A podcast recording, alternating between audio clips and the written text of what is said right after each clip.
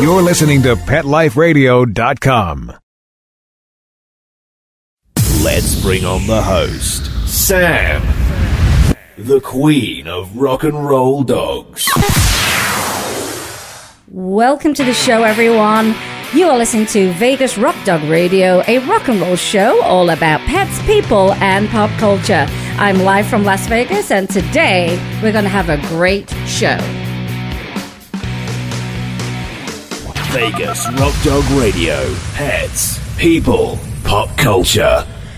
Good morning, everybody. We're live from Las Vegas, and I am thrilled you're here today. I'm Sam, the queen of rock and roll dogs. We've got tons to talk about today. It's going to be a really, really fun show. And in my studio today, I have Jim Dorigo, who is here. And what were you just telling me then? He was trying to do some sign language, and I had no clue what he was trying to tell me. The technical side says get close to the microphone and square onto the microphone. Oh, thank you, Mr. Jim. I have a new pop filter that seems to pull me a little bit further away than I prefer to be.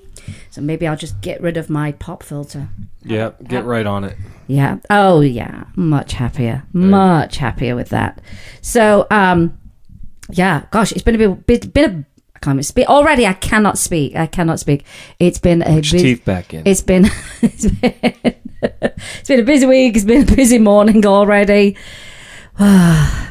Jim just got back from Pittsburgh, didn't you, Jim? Let's tell everybody about that. When I go away, we don't tell anybody. We don't know when I'm in or out of the house. Keep people on their toes. Yeah, we always announce it after the fact. But what were you doing in Pittsburgh, Jim? Visiting family, visiting my mom. Playing a concert with the Temptations. There you go, with the Temptations. Jim typically plays with them when they come into Las Vegas, and this was an opportunity to play in Pittsburgh and see family at the same time, which is great. But you made some new friends while you were there, didn't you, Jim? I did. I can't speak. Get your teeth in this morning. So my old saxophone professor, hadn't seen him or played with him in 26 years.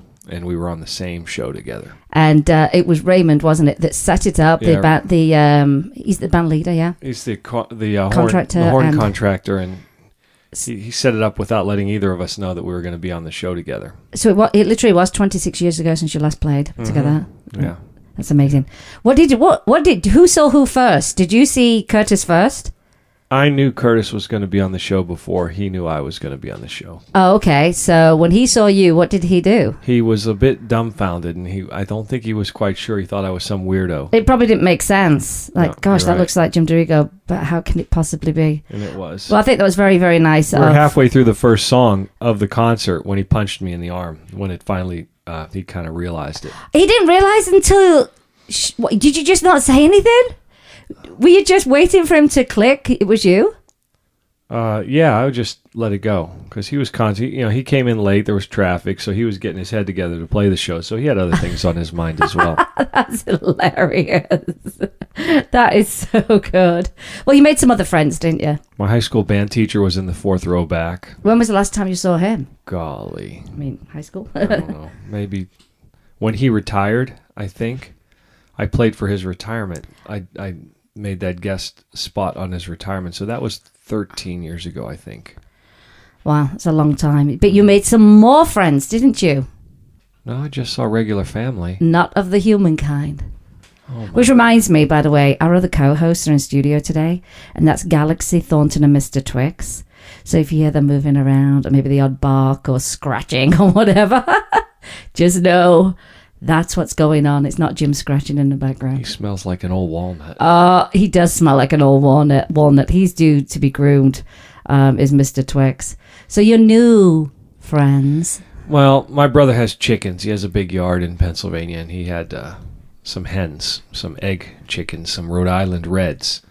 And I got to meet them for the first time. I didn't meet them. I chased them around the yard, picked them up, and put them back in their pen a couple times. Oh, yeah. They want to come to the house. They're very... I love chickens. I know. I've always loved roosters as like symbols and pictures and you know, like things you go to the store to buy to put on the shelf. I always loved roosters, but these are three hens, so they're not as big or not as colorful, but they're very nice animals, very calm. Yeah, you said you're very wise birds. You really liked chicken dinner. I named her. I know you did. That's It's not right. But you were saying, well, maybe we should get some chickens, but we'd have to have an air-conditioned coop living in Las Vegas. I don't know about that. Jim, it's so hot. I think chickens do okay. Horses are outside. No, I would not feel right about that at all. I just wouldn't. Okay. So, and there is a guy in town who actually builds custom coops. He did one for a friend of ours, and it was designed in shabby chic, and it's got a chandelier in it as well. It wouldn't work out with your canines, I don't think. No, I mean, I would not want to do that because we don't have a big enough space. We have an eye patch-sized yard. And then our dogs would probably worry them, and that is not right. So, well, if you're listening in for the first time, welcome to the show. And if you've listened in for quite some time, we're so glad that you are here. And if you want to connect with us on the internet based anything to do with the show, whether it's social media, our website, or a blog, here are the links. It's really easy.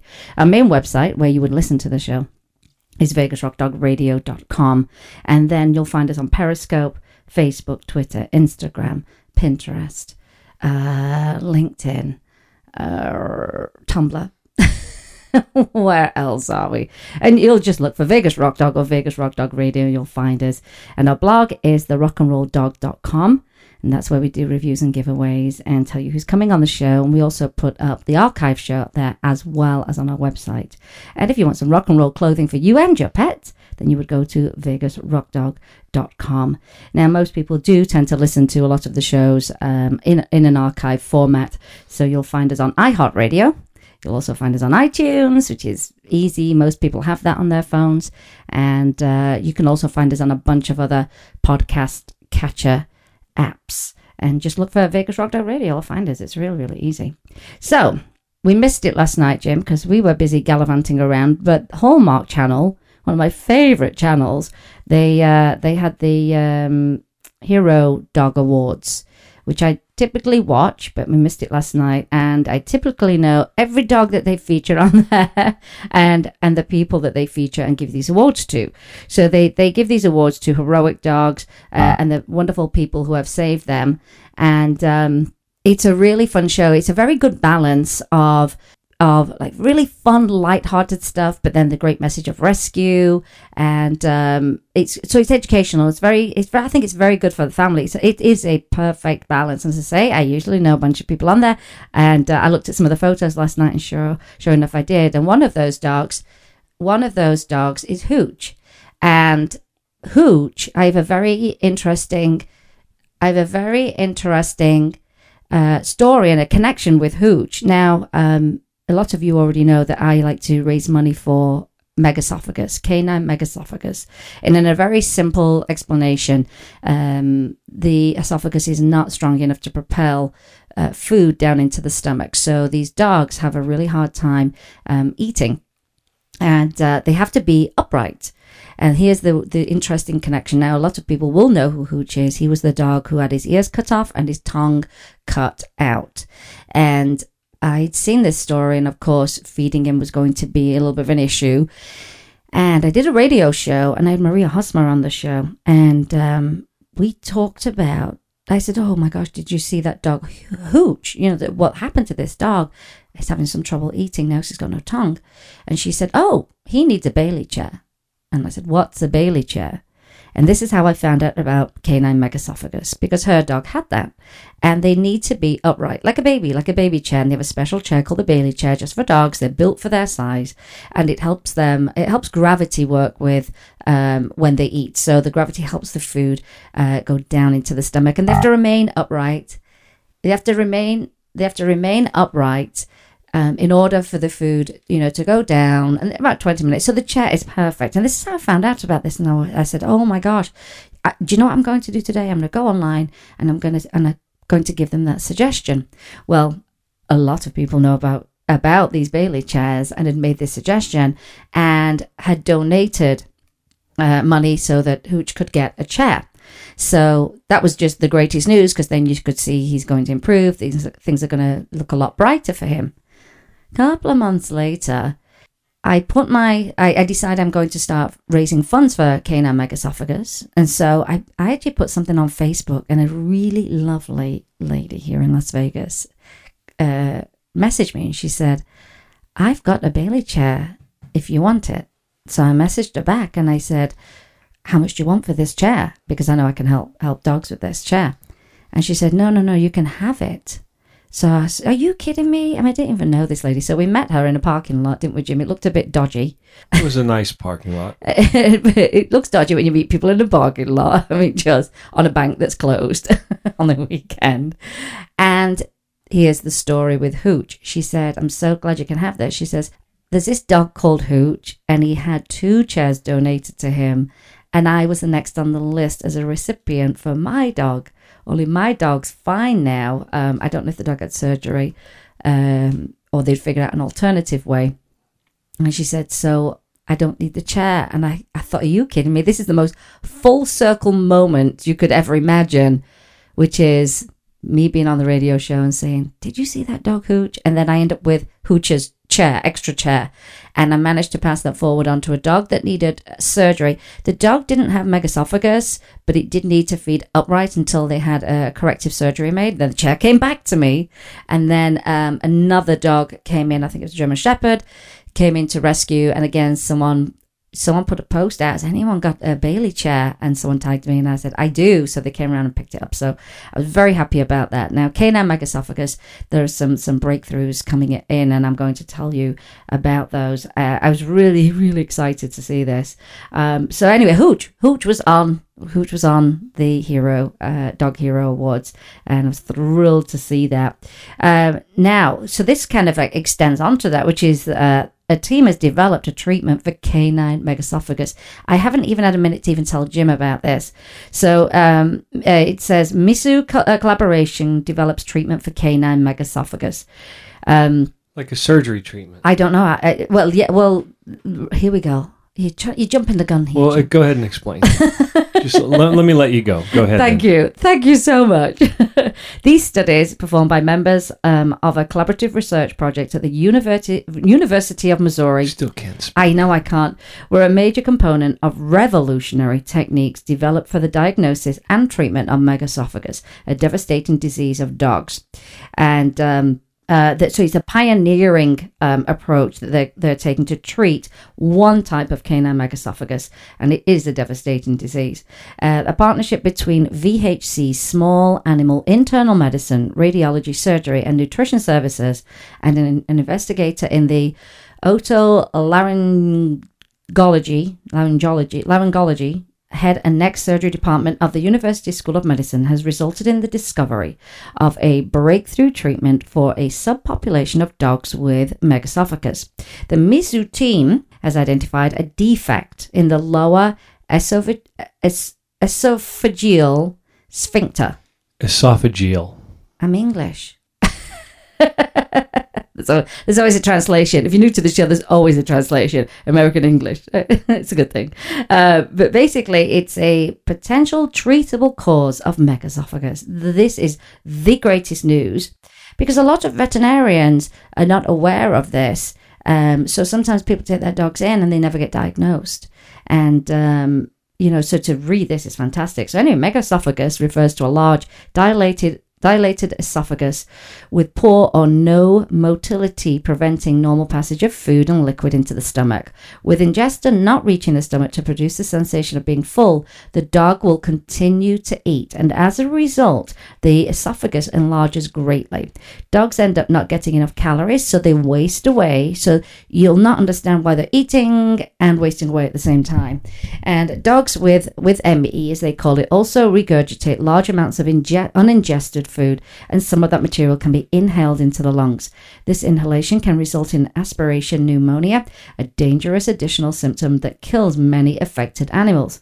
In general, dogs with megaesophagus typically die of malnutrition, aspiration pneumonia, and are euthanized because the owners are told they have a terrible prognosis, according to the associate professor Carol Rienero, DVM, PhD, and she's an internal medicine specialist helping coordinate the efforts of this multidisciplinary team. And she says, we're taking a closer look at the population of dogs with idiopathic megaesophagus, which means we don't know what causes it. Speaking lots of big words today. I know, and it's a miracle I'm getting them out. It's an absolute miracle. But they say they don't know what causes it, but she said, we run all of our traditional tests, but we've never been able to find the underlying cause. Now, with our video fluoroscopic swallow studies, we have identified an abnormality that we believe is driving the problem. Here we go. Here's the big word. LES achalasia-like syndrome. And the LES acts as a valve between the esophagus and the stomach, opening when food and water are swallowed, then clamping tight so food doesn't come back from the stomach into the esophagus. In dogs afflicted with megaesophagus caused by achalasia-like syndrome, the LES remains closed. So you can see where the problem starts. And the video fluoroscopic swallow studies have been around a long time. The problems with prior protocols is they did not represent normal eating and drinking behaviors. Those tests have very little to do with reality. And a dog has to be restrained, lying on its side, syringe-fed barium. I have had that barium meal test. It's horrific. It's horrific when you know what's going on. It's bad enough if you're a dog and you don't know what's going on, which was not palatable, it's true, when mixed with food. And if dogs don't eat during the swallow study, you're not going to get a diagnostic study. In order to receive a better diagnostic result, the MISO collaborative research team blended innovation with adaptation, developing new techniques and tools while borrowing procedures from human medical practices to diagnose and treat this type of canine ME.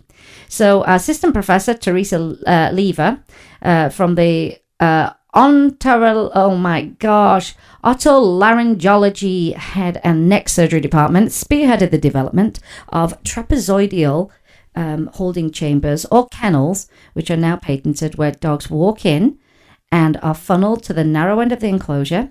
The animals are more naturally restrained as they're given food that they consume while standing upright.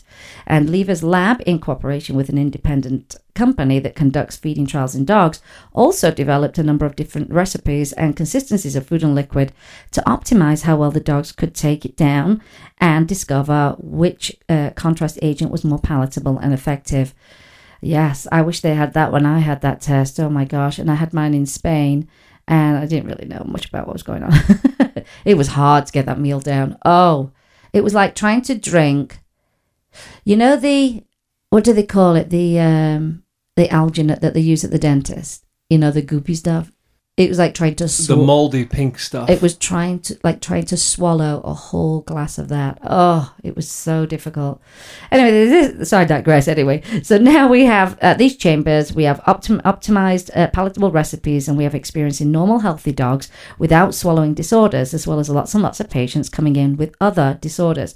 It was in the process of developing this protocol and having clinical patients come in when we recognized that this syndrome was the underlying cause of megaesophagus in some dogs. That's when we began to adapt what they do with humans, a therapy where we're opening or dilating the LES with Botox and or balloon dilation. We perform an endoscopy to first dilate the LES and then administer Botox, which paralyzes the sphincter muscle that formerly wanted to remain closed. Aha! While we were still evaluating this procedure, we've had dogs with remarkable clinical improvement. Additionally, when we repeat the fluoroscopic studies, we can document an open LES, and the patients that show improvement can be candidates for surgery, and that surgery is potentially curative. During a patient's recovery, it's a very big article, but it's a very good article. During a patient's recovery, residents of the nutrition service monitor the dog's weight and food intake. The amount of food an owner may give a pet might need to be altered every couple of days. And oh gosh, I'm telling you something, this article has the worst big words ever and names. This is like the show of big words. I'm just sitting here listening to you because you're speaking many languages. Right I am. James Schachtel.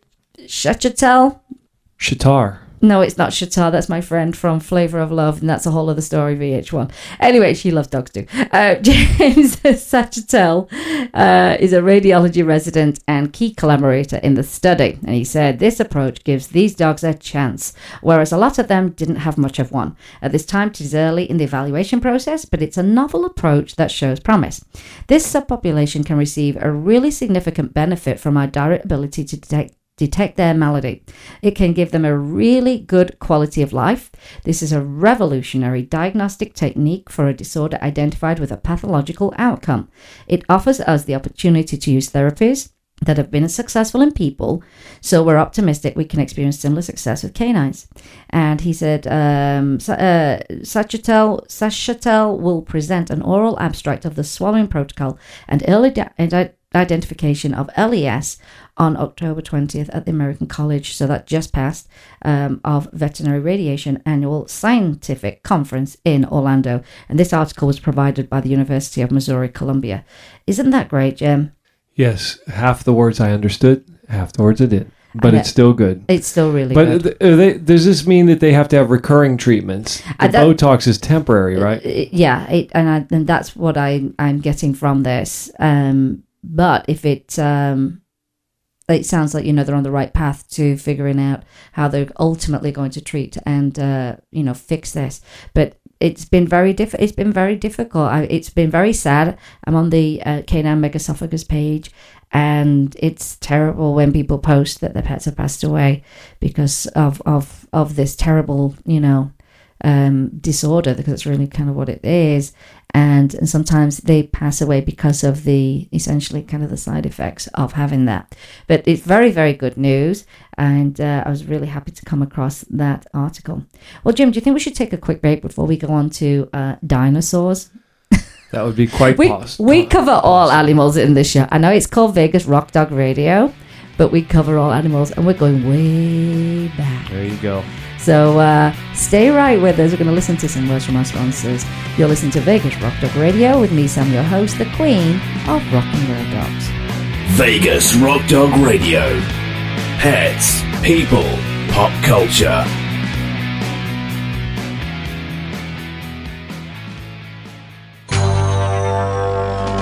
It's DesignerPetsweaters.com. Hand-knitted designer sweaters for your precious pup or cool cat. Beautiful couture patterns for your pets, including custom-knitted formal wear, casual wear, yachting, and even sports-themed. Many designer pet sweaters include feathered tammy hats, top hats, and a lot of sparkle. Each sweater includes leg loops, front paw sleeves, and leash opening. Visit DesignerPetsweaters.com to order your four-legged fashions today. Your pets will stay warm for the winter and be runway ready. Large or small, we fit them all. DesignerPetsweaters.com. Hi, I'm Dana Humphrey, the founder of Whitegate PR. We have been specializing in PR and marketing in the pet industry for over 10 years. If you have a pet product or service you would like to promote, give us a call. We can help create awareness for your brand on TV, radio, magazines, newspapers, and blogs. Feel free to reach me directly at 619-414-9307 or learn more on our website at whitegatepr.com or follow us on Facebook.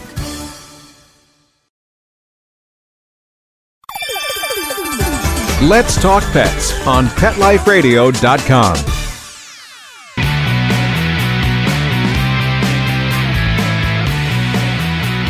Let's bring on the host, Sam, the queen of rock and roll dogs.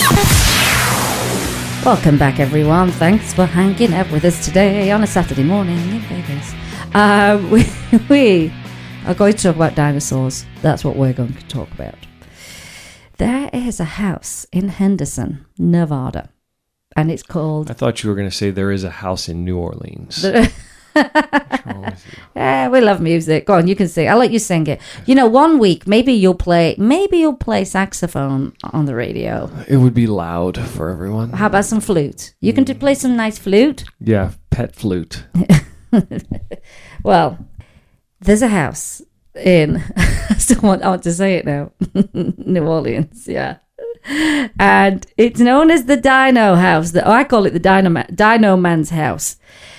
And in his front garden, he has over 40 dinosaurs. Now, how big is the biggest dinosaur? 29 feet. 29 feet. It's 75% the scale Tyrannosaurus Rex. There you go.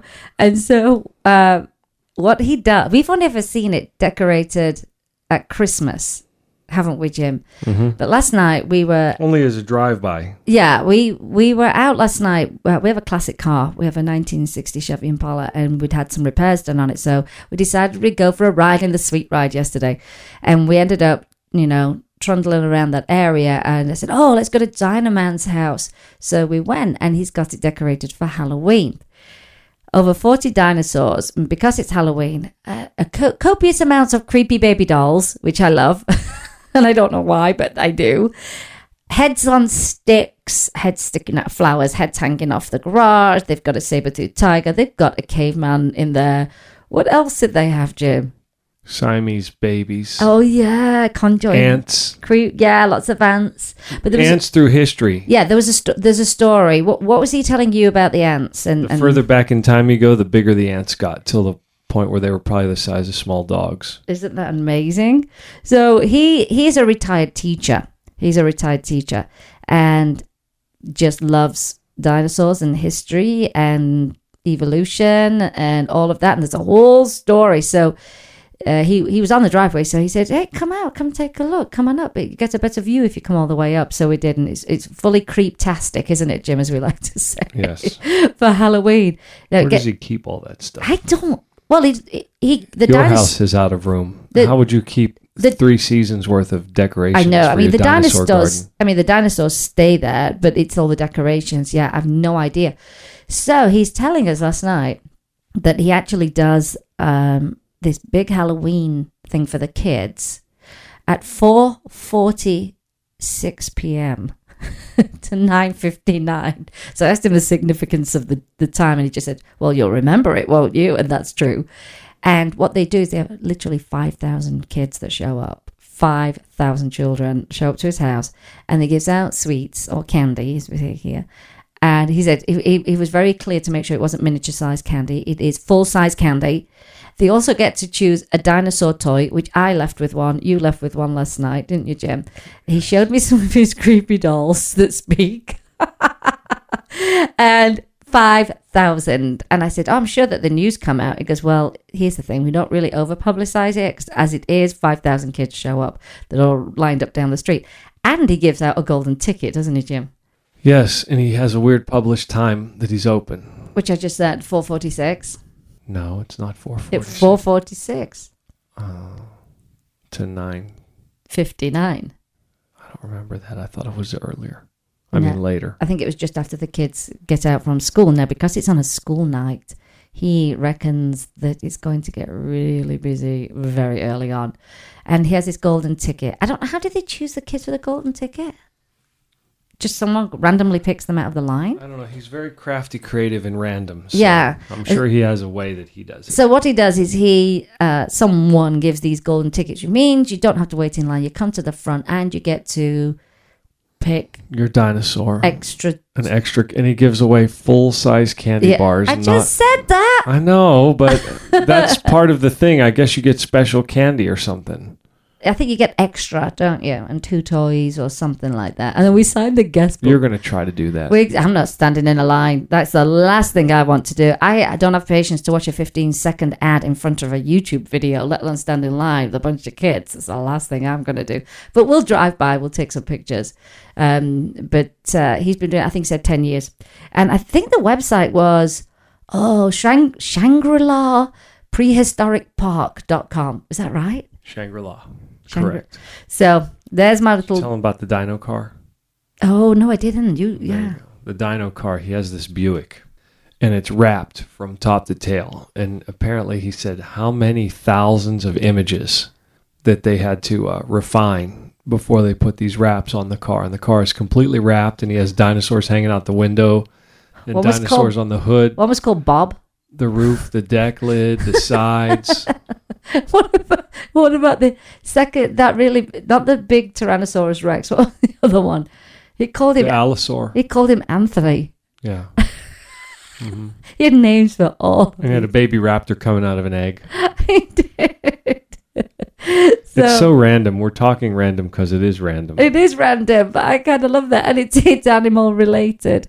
It's animal related. And he was showing us one dinosaur that is today the crocodile, how that's evolved into the crocodile. But very interesting. Lots of fun. So that's happening on Monday at 4:46 p.m. till 9:59 at the Dynaman's house.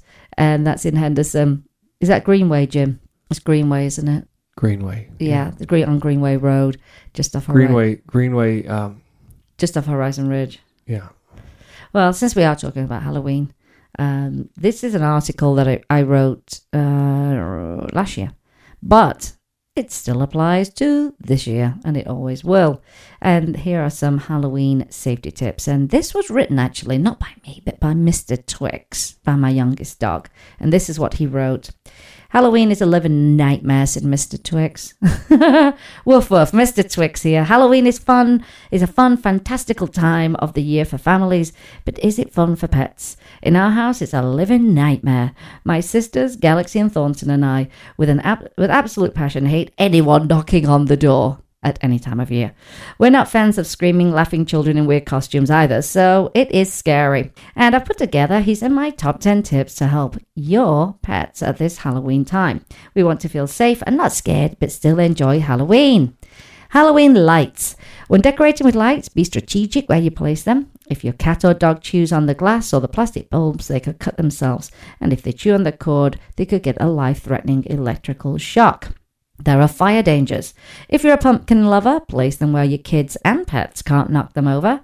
Kids and fur babies should never be alone with lit pumpkins. Food decorations. Ingesting decorative corn and pumpkin can cause stomach upsets.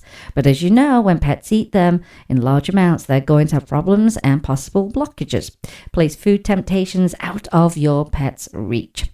You may love chocolate, but all chocolate is bad for your pets. The darker the chocolate, the more dangerous and lethal. If poisoned, they will vomit, they'll have diarrhea, rapid breathing, increased heart rate, and seizures. Other candies contain the artificial sweetener xylitol, and that can also be poisonous to your pets. If you see a loss of coordination and seizures in your pet, you must get to your veterinarian immediately, and tell your children never, ever, ever, ever to feed candies to your pets. To dress or not to dress up. Not all pets enjoy wearing clothes or costumes. I know, it's fun to see them in costume, but don't dress them up if they hate it. They'll make it clear if they don't like it, and opt for a Halloween bandana or collar if that's the case. When dressing your pets, ensure they're comfortable, and you should never cover their faces, ears, or mouths. Your pet is a target. Horrible stories litter the news headlines with stories of injured, poisoned, and stolen pets. And black cats are synonymous with Halloween, and black cat adoptions stop leading up to Halloween in a lot of these rescues and shelters, because in some shelters it's they see a rise in people coming in to pick up black cats for Halloween, and it's a common practice in the month of October for lots of them to just refrain from doing that. And so what do you do to prevent your pets from being a target? You're going to padlock your gates to prevent intruders coming onto your property, lock your doggy doors and cat flaps, supervise your pets when they go outside to use the bathroom and play, never leave your pets alone in your garden, scan for treats, food, or poison thrown in your garden. That can be very common. And look for dangerous and poisoned foods and treats when walking your dogs. And if you are a rescue or a shelter, just refrain from adopting out black cats, because we've seen people do some horrific things to them on October 31st, Halloween. So that's an important thing. Keep your pets safe. And then what to do on the night. To be honest with you, I'll never be comfortable with strangers, said Mr. Twix, coming to my door on Halloween or any other night. Noisy strangers in odd costumes are really scary. The constant opening and closing of the door is a danger, and it's just not worth putting your pets through this stress. Take the same approach as you would with thunderstorms, and place your pets in a secure room away from the front door. Give them toys, turn on the TV or radio, and never risk them taking off. It's a scary night for a lost pet. So then that takes us on to IDs and pet chips. And you want to update your pet's chip info, make sure they are wearing a collar with a tag, and the odds of reuniting your pet increase when you chip and tag your fur babies. Really simple. Emergencies. This is a simple one. Always have your veterinarian's cell phone number at hand for emergencies and never delay getting there if you suspect something is wrong. And there are other ways you can celebrate with your pets. And last year what we did is we dressed up in costume. We went for a walk in Boulder City, didn't we, Jim, with the dogs. We followed our walk with yummy puppuccino treats at Starbucks, you know, the drinks for our dogs. And here are some other things that you can do with your pets. And you could attend a Halloween pet event. I'm going to tell you about one in a second. You're gonna you can bake homemade pumpkin treats. You can take Halloween photographs. You can enter an online Halloween pet photo contest. And you don't have to be that doggy downer at Halloween. You could stay home and watch Vincent Price films. You could, and just create your own safe traditions and have a howling good time. What did he say? What was his favorite, his line? Vincent Price. I don't know. Didn't he have a famous line? So one of the things you can do today is... Good evening. Good evening. No. You can go down to Lulu's Doggy Salon and Spa in Henderson off the 215 and Green Valley in the Smiths Plaza. I will be there because we are holding a pet photography fundraiser. And it's as simple as coming down with your pet. You can bring them in their costume. You can be in the pictures if you want to, if it makes it easier. It's $25. You're going to get about 10 digital photographs emailed to you. And you'll know that you'll be helping animal rescue because we're putting this on for Rocking for Rescues. And so after this show, I am bombing up there and we'll be there. They're already started now, 10 o'clock. We'll be there till 3 o'clock. No need to make an appointment. Just drop in, come and see us, $25. Get really great photographs taken. And I say in costume, not in costume. You can be in the picture as well if you feel like it. And just know that you'll be helping animal rescue. So that's going to be fun. But there's lots going on. There's lots going on this weekend leading up to Halloween. But this is one where you can have fun and help animals at the same time. Jim, let's take one more break. Let's do that. Let's take one more break. And when we come back, we're going to talk about a beagle who sneezed for 6 months straight. You're listening to Vegas Rock Dog Radio with me, Sam, your host, the queen of rock and roll dogs. Vegas Rock Dog Radio. Pets, people, pop culture.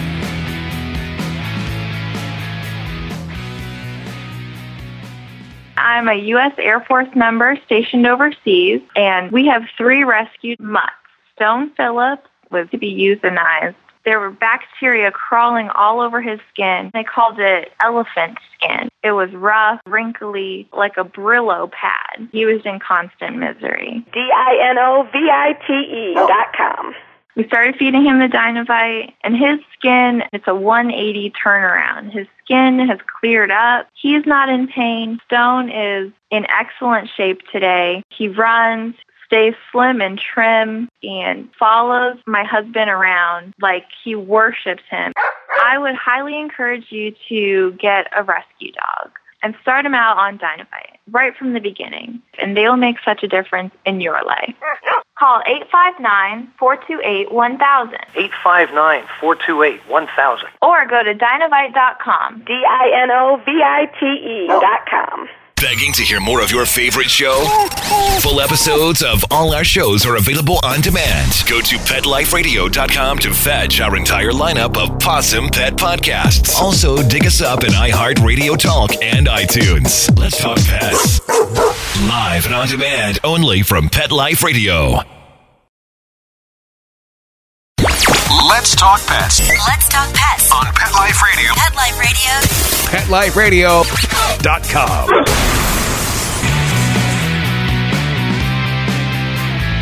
Vegas Rock Dog Radio. Pets, people, pop culture. Welcome back, everyone. So let's talk about this beagle who sneezed for 6 months. Oh, can you imagine how exhausting that had to be? Why? Sneezing can be quite violent. Yeah, 6 months. Why'd they let it go that long? I'm going to tell you. But the owner was shocked to discover why his beagle sneezed for 6 months straight. For months, dog owner Mark Kovacek. That cannot be right. Kovacek. How do you spell it? K-O-V-I-C-A-K. Kovacek? C-A-K, sorry. I can't speak today. I just can't speak, Jim. I'm going to say Kovacek. That's what I'm going to say. And he had been scratching his head. Kovacek, there you go. His beloved 2-year-old beagle named Rex. You see, I like that word, 3 letters, has been experiencing nosebleeds and chronic sneezing for nearly 6 months. And Kovacek had no idea what was wrong. Is that what we said? Is that how we're going to pronounce it, Jim? I believe so. One day, Rex playfully ran into the woods after a rabbit. The next, he was sneezing up a storm, and a trail of blood soon followed. I'd have been freaked out. And after several Google searches and trips to the vet and various prescribed antibiotics, Kovacek finally got the answer he was looking for. Dr. Christopher Sharp of Blue Pearl Veterinary Partners in Grand Rapids, Michigan, held up a CT scan that showed a long, straight object inside the dog's nasal passage. The veterinarian immediately conducted a rhinoscopy, using a small tube with a light and lens to view the object from inside the nostril and from the back of Rex's throat. Sharp then used a tool to pull a nearly 5-inch long stick out of the dog's nose. Unbelievable. It was an unusual case for the emergency pet hospital. I would think so, but the problem was solved. Our doctors see a fair amount of strange foreign bodies, but usually they've been swallowed and usually they're not found in a pet's nose, Carrie O'Brien, communications manager of the Blue Pearl Veterinary Partners, told CBS News. And this is where I picked up this great story. Luckily, Sharp managed to get the object out before any serious damage was done. The body attempts to wall off and remove any foreign object within the nose. If the stick was significantly smaller, then his immune system would have walled it off and slowly broken down the material. And given the size of the stick, his body would have attempted to wall off the inflammation, but the wood material would have remained. If the stick hadn't been discovered and removed, Rex would have continued to have discharge, irritation, and inflammation long term.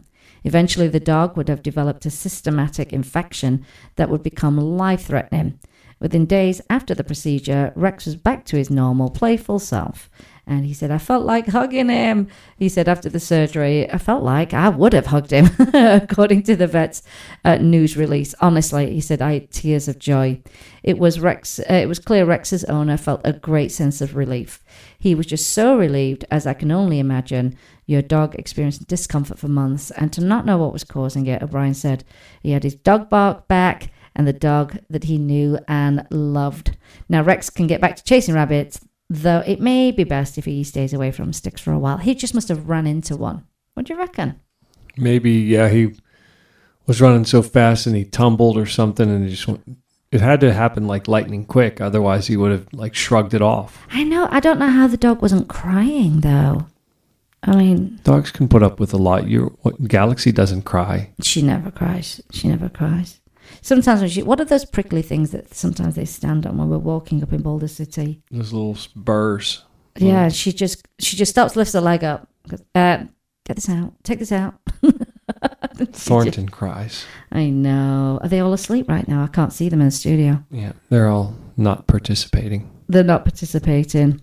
So tell everyone about Fifi. Whose dog is she? My brother and sister-in-law, but I think the larger picture is they got it to be my mom's dog. Although my mother's like, I don't want a pet, but she loves Fifi. And Fifi's her little companion. I think she does. I think that's companionship's really important as you start to get older, because you seem to kind of lose your connections. I was talking to the rabbi this week at the dinner party. Right. Yeah. And they're doing a program where they're encouraging the younger members of their community to spend more time with the senior community so they've got some companionship. And I love the idea of that program, because like you were saying, you lose your connections as you get older. You know, think about this. You say you move house, you move city, then you lose a lot of connections. Then you retire from your job and you tend to lose those connections. And as you get older and families start doing their own thing, seniors do find themselves quite lonely. And so I think companion animals are a really great thing. We're seniors, technically. Are we? think so. No, I'm not. I'm not. Okay. I'm going to tell you that. I'm not. You can be if you want to be. So my mom loves Fifi. She's a Pomeranian, and she's a toy Pomeranian. She's the size of a rabbit. She's tiny, really tiny. What? How many pounds? Her nose is like a big green pea. That's how big her nose is. It's not big, then it's tiny. Yeah. Aww. How old is she now? She's a good little girl, about 4. Aww. About 4 years old. And she just likes to lay on people. She just likes to lay on your chest or lay somewhere. Did you take her on any walks while you were back home? I took her out in the yard. A walk for her is like up and down a driveway is like a mile because she's so small. I know. Did you see this in the news? Did you see that tiger attack? No. Ugh. Oh, when they were beating it. Yeah. Where was it? At one of those stupid parks where you can pose with the tiger? No, this looks to me like one of those, what we term the phrase, you know, like a side road circus or a side road carnival. That's the term we give them. And it was the lead trainer and owner of Page's White Tiger Show and was hospitalized on Tuesday after being attacked by one of the tigers in the show. According to Don Frankel, general manager of the Pensacola Interstate Fair. Okay, because it looks like it was a fairground. Vicente Pages was rushed to the hospital to have surgery and stitches for a 3-inch cut on her knee and a laceration to her ankle. Fair officials said the attack happened during a private performance for a class on a school trip. Oh, yeah, they were traumatized. Trust me, they were traumatized. Some kids still stood there watching and were not pulled away. Very bizarre. David Donat, Page's fiancé and co-owner of the show, said the following about the attack. It's ridiculous. We're dealing with wild animals here, and although we take every precaution, accidents like this sometimes happen. They're not accidents. They're not accidents. Because you create the scenario. You create the scenario. An accident is something that's so out of your control, there's nothing you could have done about it. But they create that situation. We know the hazards of our job, but we love these beautiful animals. Yeah, if you love them that much, don't make money off their backs. And Vicenta will soon be back, she says, as soon as she's able. The tiger show has since been cancelled for the remainder of the fair. Now, if you didn't see it, it was actually very hard to watch. I thought it was very difficult to watch because they're in a small enclosure. They've got kids there and what have you. And he bites her. She's on the ground. And then he drags her. And then she's punching the tiger in the face. She's hitting the tiger with a stick. The guy comes up, beats down on this tiger. Which proves once again, wild animals are not meant to be in captivity. Even if they're born in captivity, they have instincts. And they're not well tracked. I talked about it a couple of weeks ago. It's the hidden abuse. They're not going to tell you, yeah, we beat them. Yeah, we drug them to make them perform so they're compliant. No one's going to tell you that, even if you ask. And so you've got to understand when you go to these kind of things, you go to circuses, you are helping it continue by putting your money, you know, in their hands. And it's cruelty. And why would you want to pay for your kids to see cruelty? Whether you can't, you've just got to get with it. It's so frowned on now. I look at people think, old school people, I truly believe people go to see dangerous animals because they sometimes wish they could see a dangerous situation. It's like, why do people go to smash up derbies or high risk sporting events like racing and such? Some people have a fascination with, ooh, what could possibly happen? Animal eats them, or what if this car crashes? It's wild. Yes. I think you're right, and I never really think about that. And I think the people that have those types of, that engage in those types of activities, especially on the animal side, they profit off of people's fascination with these kinds of things. Yeah, and they make money off so it's entertainment and profit off the backs of animals, which is so not acceptable. Here's what I did see, and it's quite a big change, because it was Dennis Michael Lynch that actually posted this video. And I thought, let's see what the comments are. So as I started scrolling through these comments, I was thrilled to see people saying, you know, this just needs to stop. This needs to stop. This can't be part of our entertainment It just can't be. It's, you know, people say, oh, it's cultural. We've had this forever. It doesn't matter. I don't care. You know, being barbaric is cultural or not. We don't need it. And I was really pleasantly surprised to see all those comments on the bottom of that post, which I think there was only one person that tried to defend it.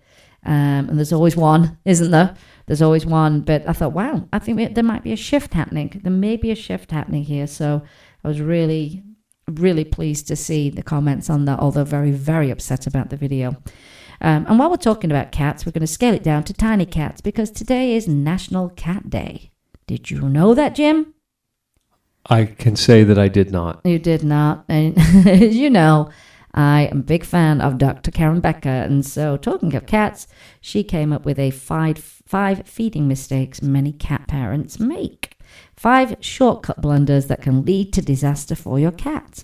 And this is the story at a glance. It says here, cats aren't as high maintenance as most dogs. However, they have distinct dietary needs that must be met so they can enjoy healthy, happy lives. Many of the mistakes cat guardians make concern what they feed their pets. Feeding biologically inappropriate food and too much of it is a common mistake of cat parents. And another cat owner blunder is not understanding how to ensure kitty is always well hydrated. Many people think cats don't need much time, attention, or TLC, but this is a myth. It's not reality. It's true, most kitties aren't as high maintenance as the canine counterparts. However, your cat does have unique needs that must be met so he or she can enjoy a happy life. Cats are like, yeah, my need is for you not to bother me. Yeah, well, if that's their thing, then you need to kind of, you know, go with that. Makes them happy. Are you a cat? I might be. I might be. You're a cat. Here we go. He had a realization that it was like an epiphany. Leave me be. 1, feeding the wrong diet. Some foods are metabolically. You can't speak today. I can't. I know. We should do a bloopers reel of everything. The whole show is blooping. You're blooping every other word. This can be the blooper reel, Jim. That's funny. Oh my gosh. Some foods are metabolically stressful. For example, all dry kibble formulas. Did you hear that? All dry kibble formulas are stressful. Any processed pet food, wet or dry, processed is the word, containing feed grade versus human grade ingredients and foods containing grains, potatoes, or other high starchy ingredients.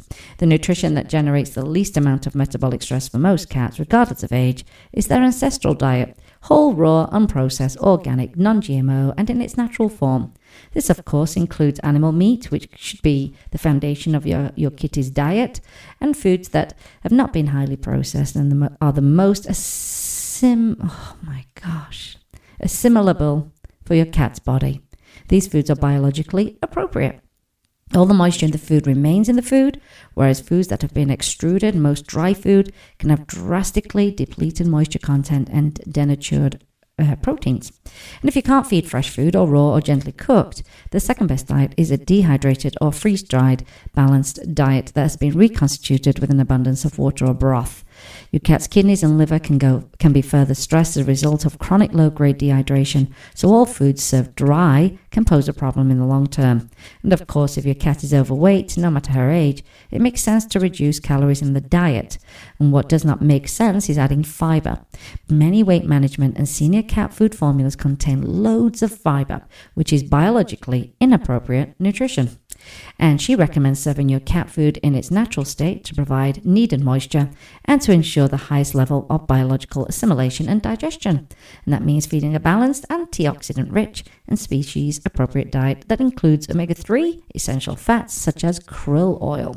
Many cats are addicted to unhealthy dry foods, so you may need to do a little transition to change the diet. Now, offering the ill-advised all-day, all-kitty-can-eat buffet is another problem, also known as free feeding or feeding ad libitum. This cat owner mistake by necessity goes hand in hand with a poor quality diet, specifically kibble, because it's the only type of food you can safely leave at room temperature. So that's the only kind of food you can leave out 24/7.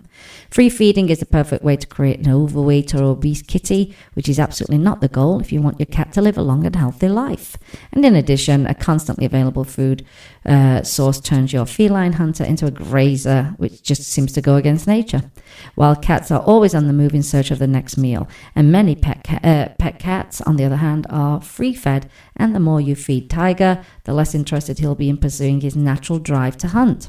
If your cat is healthy, separate his daily rations into several small portions and place them in different locations around the house for him to find. This obviously only makes sense on days when you'll be at home and can ensure he finds all his food before it spoils. And she also recommends putting food bowls at the bottom and top of as many flights of stairs, this is clever, as you have to encourage muscle building exercises throughout the day. Genius! Alternatively, you can feed 2 portion control meals a day. While many people feed their cats twice a day, feeding just once a day actually offers a number of health benefits, including a lower risk of diabetes. Here's another one. Over-treating with treats. I think everybody's guilty of that. Treats are the fastest growing type of pet food, and many overindulged kitties have the girth to prove it. While dog parents are much more likely to buy treats than cat parents, unfortunately, there is a tendency amongst many cat owners to seriously overdo it when they offer Mr. Whiskers a snackadoo.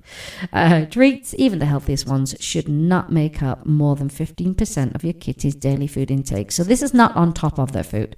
This is, part of their total caloric intake. And it's important to remember that treats, they're just not a complete form of nutrition. And because we're trying to do this species appropriate, nutrition here. And overfeeding treats on top of daily food intake will result in an obese cat. I mean, it's as simple as that. I need species appropriate nutrition right now.